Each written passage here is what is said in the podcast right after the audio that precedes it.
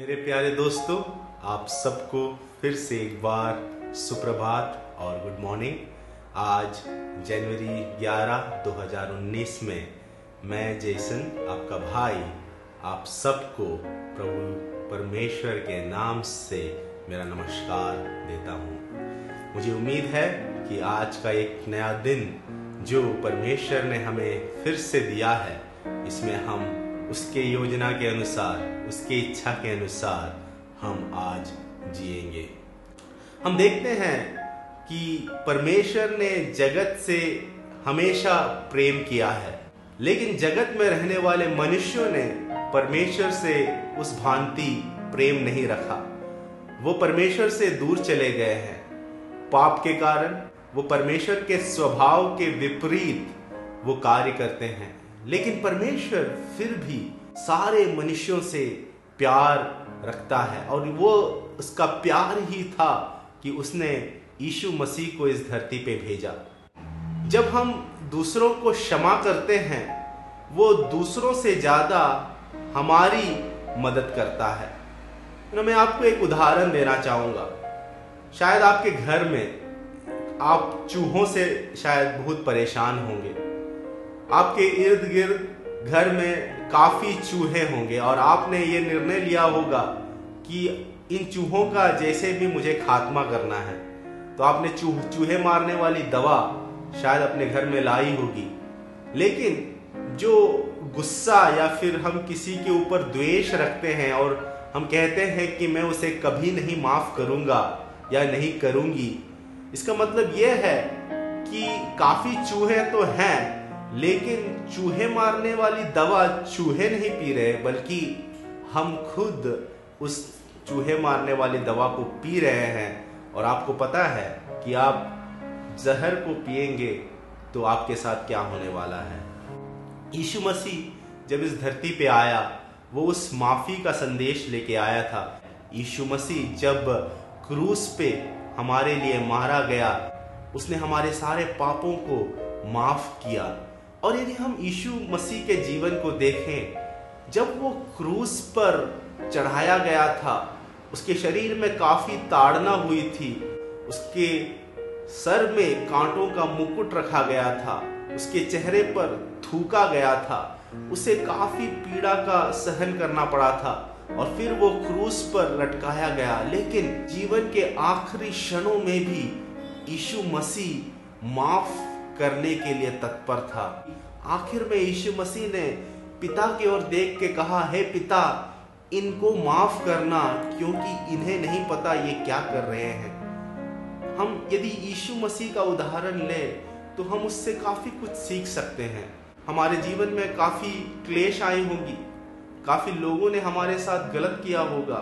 लेकिन उसके बीच में यदि हम माफ़ करने का एक दिल रखें तो हम देख सकते हैं कि जिस प्रकार यीशु मसीह क्रूस पर मारा गया और वो तीसरे दिन जी उठा और वो मृत्यु पर विजयंत हुआ, हम भी इस दुनिया में एक विजय जीवन जी सकते हैं। आज मैं आपसे ये कहना चाहूँगा कि आपने यदि किसी विषय में गुस्से को पकड़ रखा है या फिर किसी को माफ़ नहीं किया है, मैं आपको कहना चाहूँगा, जाने दो। जब हम अपने आप को माफ़ कर पाएँगे तो हम दूसरों को भी माफ़ कर पाएँगे। जब हम यीशु मसीह को अपने जीवन में ग्रहण करते हैं तो हम अपने आप में उद्धार पाते हैं कृपा के द्वारा, परमेश्वर के दया के द्वारा।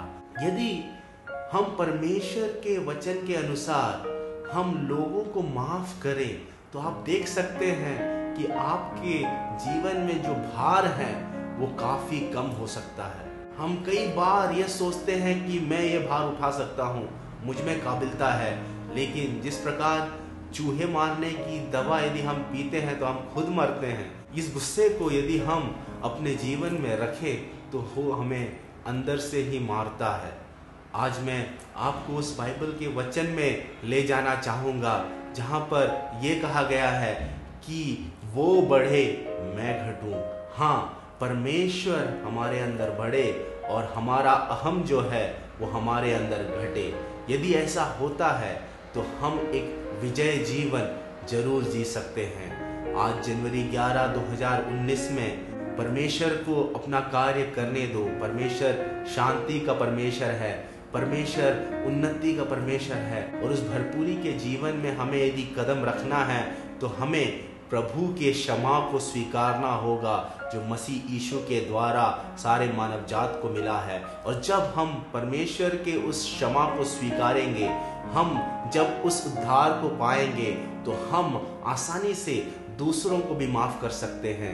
ये दुनिया कितनी एक अच्छी जगह होगी, जब द्वेष इस दुनिया में कम और प्यार इस दुनिया में ज़्यादा होगा। आज मैं मसीह यीशु का प्यार फिर से आपको याद दिलाकर ये उम्मीद रखता हूँ कि जनवरी 11 में आप कुछ निर्णय को लेंगे कि आपने कुछ चीज़ों को काफ़ी समय से पकड़ रखा है, आप उसे जाने देंगे, द्वेष को जाने देंगे, लोगों को माफ़ करेंगे जिन्होंने आपके साथ बुरा किया है। मैं ये प्रार्थना करता हूँ कि मसीह यीशु का वचन हमारे अंदर जीवित हो। आइए हम कुछ समय उस परमेश्वर को देख के हम प्रार्थना करेंगे कि वो हमें कृपा दे कि हम दूसरों को माफ़ कर पाए। हमारे स्वर्गीय पिता परमेश्वर खुदा, इस सुंदर से समय के लिए हम आपका धन्यवाद करते हैं। परमेश्वर, इस वीडियो को जो भी देख रहे हैं परमेश्वर, हम उनके लिए प्रार्थना कर रहे हैं परमेश्वर। हम सबका उद्धार तू बना है परमेश्वर। हमारे पापों की क्षमा यीशु मसीह के द्वारा तूने हमें तोहफे के रूप में दिया है। हम उसे स्वीकारते हैं और आज हम ये निर्णय लेते हैं परमेश्वर कि हमारे जीवन में जो द्वेष है, गुस्सा है, हम उसे जाने देंगे। हम लोगों को क्षमा करेंगे जिन्होंने हमारे साथ बुरा किया है। हम इस यीशु मसीह का उदाहरण अपने जीवन में कायम करेंगे परमेश्वर। परमेश्वर, हमें कृपा दे, हमारी सहायता कर। ये प्रार्थना यीशु मसीह के नाम से हम मांगते हैं सुन और ग्रहण और कबूल कर पिता। आमेन।